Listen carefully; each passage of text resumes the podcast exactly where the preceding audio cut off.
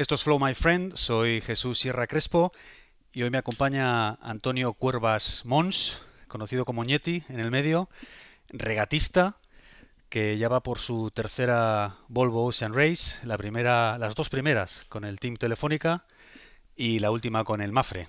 La Volvo Ocean Race es una regata alrededor del mundo que en su última edición tuvo nueve etapas y recorrió cerca de 40.000 millas náuticas, ¿no? Sí. que son unas, unos 70.000 kilómetros.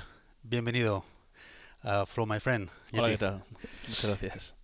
Yeti, ¿qué te da la mar y navegar que no te dé un buen puesto en una gran empresa o una plaza de funcionario? Bueno, hombre, es, es muy diferente, es una cosa muy diferente, yo creo. Yo, Sí. yo siempre me ha gustado el mar, siempre me he dedicado a navegar, siempre Sí. es- fue mi afición desde chaval Sí, y por suerte, bueno, pues por cosas de la vida o cómo me cuadraron las cosas, me pude dedicar a ello y a día de hoy vivo de- de- del mar, que es lo que más me gusta. Eso Sí. por un lado. Entonces, bueno, lo que más me gusta se convirtió en mi trabajo. Y, y luego pues tengo la suerte pues de trabajar en el océano que, que, pues te da la sensación de libertad y de, de- Ya. de aventura que porque yo creo que a lo mejor en una oficina no, no podría tener ya. Vives en una buena oficina, ¿no? O trabajas Sí. en una buena oficina. una muy grande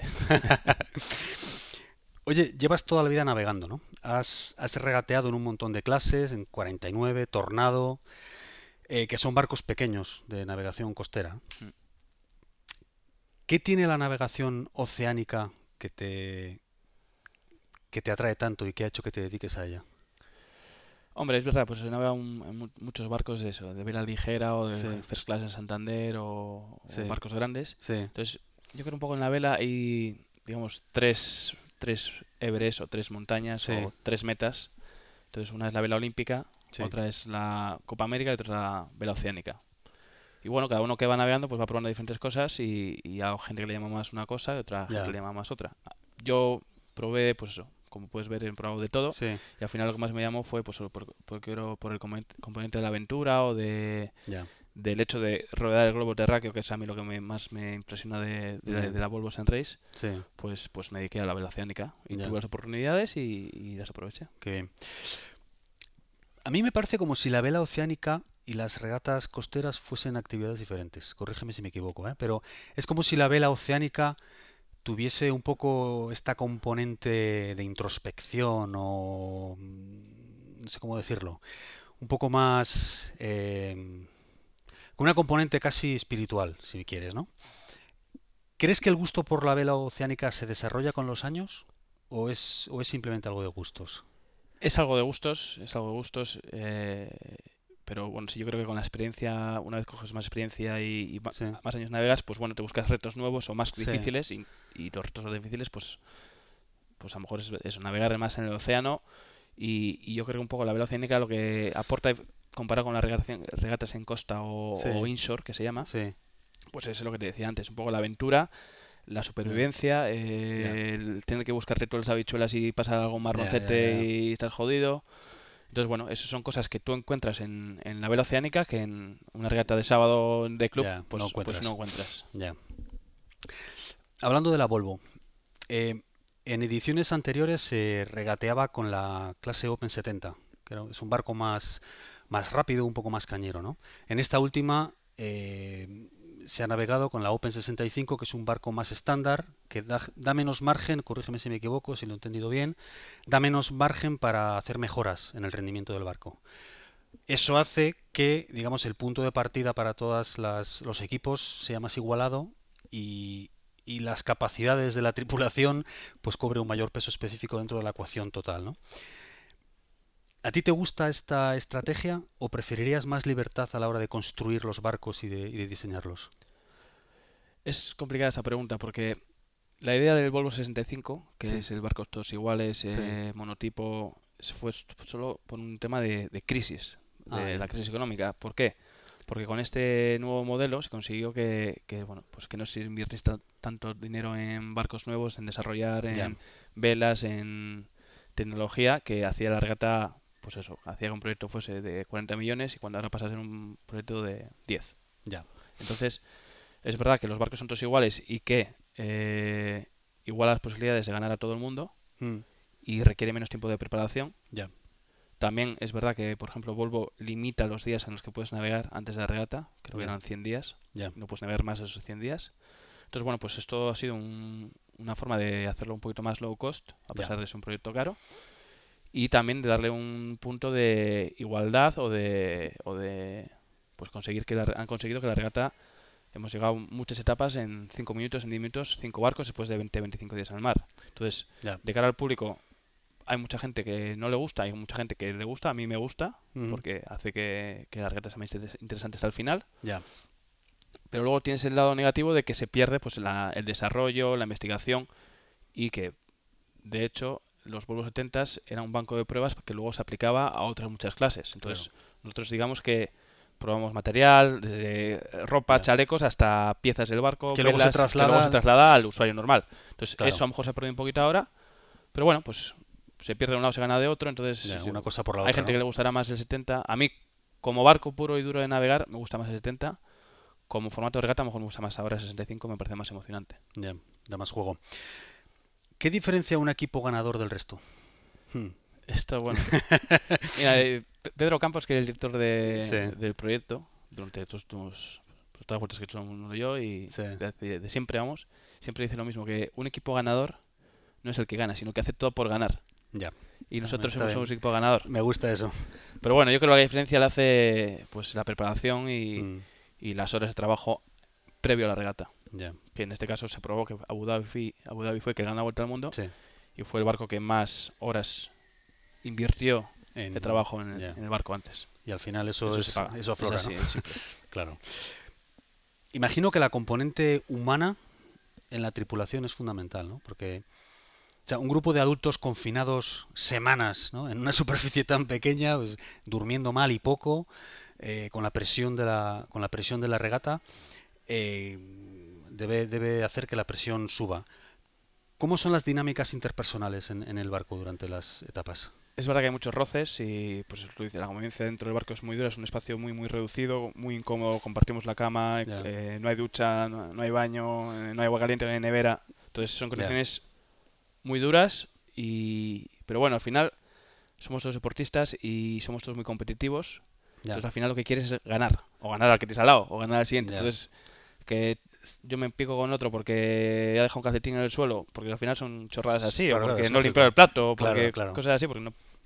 Entonces, como somos toda gente muy sencilla o muy simple, digamos, y lo que queremos es ganar, pues se te olvida y Se pasa por encima, se ¿no? pasa por encima lo, pues, las cosas Es- banales. Entonces, bueno, De la cotidianidad del día a día. no, ¿no? hay, no hay muchas movidas. ¿Te atrae la navegación en solitario? ¿Es algo en lo que hayas pensado? No, no mucho. ¿No? Me parece. Sí que he hecho, a lo mejor, he, he hecho alguna regata short handle que se dice. Sí. Pues eso, a dos hice una regata con el chaval, que fue lo que me, me metió el gusanillo de la oceánica. Luego he Sí. hecho la vuelta a Europa a 5. Sí. Entonces me gusta navegar con poca gente. De hecho, ahora en el barco éramos nueve tripulantes, que creo que para un sete- sete- 65 pies es muy poca gente. Sí. Pero en solitario no. no No te atrae no me- demasiado. a día de hoy no me veo. A lo mejor cuando Mm. sea un poco más mayor. Es, es una navegación que es muy dura Sí. pero no aprieta tanto el barco como se puede apretar en un Volvo 65. Es decir, nosotros el barco siempre íbamos a un 110% de su rendimiento. Y en un barco como Ultramundo Solitario, pues vamos, un 70, un 80. Cada vez, es decir, que los chavales que vienen nuevos cada vez apretan Aprieta más, más, ¿no? y se juega más el pellejo, pero, pero Sí. no se aprieta lo mismo. Y a mí me gusta el, el exprimir el barco. Llevarlo al límite, ¿no? Sí. Al mundo de la vela y las grandes regatas han llegado también los grandes egos. Estoy pensando en gente como Larry Ellison de Oracle en la Copa América o la financiación por parte de, Emiratos del Golfo de, pues, de equipos en, todos estos, en, est- en todas estas regatas, ¿no? Pero al mismo tiempo a mí me da la impresión de que la vela ha sido capaz de guardar cierta elegancia bien entendida del pasado.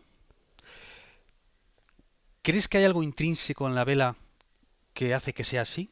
¿O acabará como otros deportes en lo que todo lo que importa es ganar y las formas pasan a un segundo plano? Puede pasar en alguna especialidad de, de vela, en Sí. que sí que es verdad que pues, eh, se gana a base de, de talonario, o, bueno, al final un poco la Copa América, si tú lo valoras, históricamente ha sido así, a ver quién la tiene más grande. Ya. Ha sido una lucha entre Sí, millonetis que dice, pues yo pongo más pasta y al final el que más Ya. pasta ponía acaba ganando. Ya. Pero si eso lo llevamos a la, a la vela oceánica, Sí. no es así, sino porque el tema es que muchas veces tú te juegas el pellejo y la única ayuda que tú tienes Sí. es tu rival. Ya. Y históricamente pues ha demostrado que cuando el Ya. Movistar se hundió, rescató el ABN, Ya. o cuando ahora en esta última vuelta al mundo el Vestas se hundió en, la- en el Matolón en el Índico, Sí. el equipo americano, el Biomedica, se dio la vuelta y fueron a ayudarles. Entonces, Ya. somos rivales, somos enemigos y nos llevamos a muerte, Mm. pero siempre se mantiene un poquito la esa solidaridad. solidaridad que, sabes que te pasa algo, la única ayuda que tienes es, el de al lado y no, no hay nadie más. Entonces, pues eso yo creo que le da un puntito de, pues lo que dices Claro. tú, de elegancia, caballerosidad, Sí. que, que Que quizás solo salve, ¿no? El, Sí. el hecho de que Sí, pues en última digo. instancia estáis solos. en ahí. una modalidad sí, en otras no. Pues en Copa Ya. América, pues eso, a lo mejor es lo que digo. Alguien tiene tal, tal o Bueno, eso es inevitable, ¿no? es inevitable. En relación a esto, sé que eres amante de la clase J. Sí. ¿Qué es la clase J y, y por qué te gusta? Eh, Los J-Class o clase J son barcos eh, clásicos. Sí. Del, pues son de, hay barcos de 1936, son joyas flotantes, como quien dice, Sí. que, que se han ahora remodelado o restaurado Mm, y se han estado haciendo réplicas de haber ahora en el mundo unos 10. Sí, Y son los que se hacía antiguamente en la Copa América CM, pues en el año 36. sí. Y ahora se ha retomado la flota un poquito y hacen. Pues hay un circuito de regatas. Yo navegado, tenía suerte de navegar en el Lionheart, que es un barco precioso holandés. sí. Y, y bueno, hay un circuito y para mí es el barco ele- navegando más elegante y de líneas más bonitas que existe en el mundo. Y, bueno, ¿Y por creo eso que te gusta? por eso me gusta. Yo creo que cualquier regatista que sepa un poco de vela se volvería loco por navegar uno de ellos. Yo tuve la suerte de hacer la prueba en uno. Qué bien. ¿Hacia dónde va la vela oceánica competitiva, Yeti? Te quiero decir que cada vez hay una, como decías antes, una capacidad de financiación más fuerte. ¿Esto acabará, acabará convirtiéndose en una especie de show como la Fórmula 1? No creo que llegue a tanto porque, porque el tema de la vela es eh, que tú juegas con un componente externo que es el componente meteorológico, Sí, que no- muchas veces tú quieres tener unas condiciones que no puedes ofrecer. sí. Entonces, bueno, creo que eso lo está consiguiendo la Copa América, Mm, porque, bueno, pues ahora se van a Bermuda, que saben que hay siempre más condiciones, que tienen barcos que foilean, que van por el aire. Entonces, es un espectáculo y eso se va a asemejar a la, a la Fórmula 1. Ya, Pero yo, a lo mejor, la la trasladaría más a algo tipo París-Dakar. Que es más, pues, un rally. Y, y bueno, las comunicaciones están mejorando pues, de, Enormemente. de 10 años ahora, mejorado años luz Sí, y seguiremos por el mismo camino y cada vez pues, se- será más fácil el ya. ver lo que hacemos a bordo y, y que la gente sepa bien con lo, lo que Mm. hacemos, ¿no? ¿Por qué te llaman MacGyver en el barco? MacGyver. bueno, yo en el barco soy el, no, soy el que se llama bot capitán, Sí. que básicamente es el chapucillas del barco. Ah, vale. El que Entonces, soluciona, ¿no? Sí, el que yo soy responsable de que si se rompe algo, repararlo. En el- a bordo somos más o menos autosuficientes, a no ser que sea algo muy grave que te impida navegar, pues si se lamina algo lo laminas, si se rompe algo electrónico lo arreglas, Ya. si se rompe algo motor también lo arreglas. Mm. Entonces, bueno, tienes manuales, si tienes ayudas llamas por teléfono y te orientan.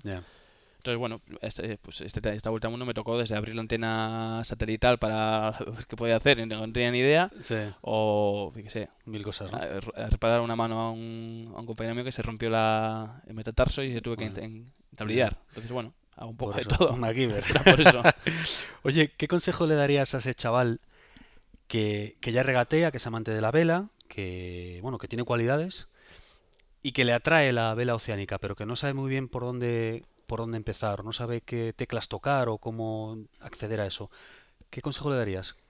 Yo creo que para la vela oceánica, bueno, lo primero de todo es navegar todo lo que se pueda Mm, y, y luego hace falta tener un perfil un poco de all round, Ujú. digamos. Desde a bordo, saber hacer de todo, Sí, proa, trimar, llevar el barco de todo. y luego saber también hacer un poco lo que es mantenimiento del barco, desde hacer cabos o los winches o algo de motor. Porque a bordo, pues lo que te digo, que navegamos y luego hay que hacer un mantenimiento de barco que, que hace falta saber para, pues, Claro. para poder estar en el, en el océano y poder sobrevivir. Entonces, bueno, pues hay que saber un poquito de todo y, y navegar mucho, mucho, mucho y no tiene mucho más secreto. Y ser poliédrico, ¿no? No, Sí. no ser un especialista, Sí, sino un generalista. Generalista. Me gusta eso. Oye, si no existieran los barcos ni la mar, ¿qué haría Antonio Cuervas Mons? Es complicado eso. Yo creo que, sí, que viviría en la montaña, eso seguro, porque me encanta Ah. la montaña y me dedicaría a algo al aire libre seguro, porque Sí. no, no soy muy de oficina. Ya. Pero sí, sería algo montañero o algo así, relacionado con la montaña. ¿Qué cualidades tienen los regatistas oceánicos excepcionales? Los que se, o sea, ¿qué separa un regatista excepcional de uno del montón?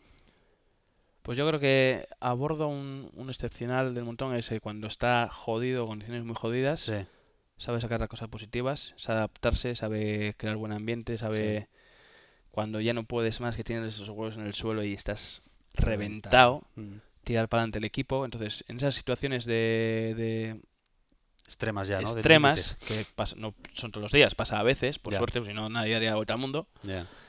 Pues se sabe sacar las castañas del fuego y tirar de, de la gente para adelante. Entonces, eso es lo que te da un puntito El más plus de, ese, ¿no? de- dices, hostia, este tío es un, es un crack. No.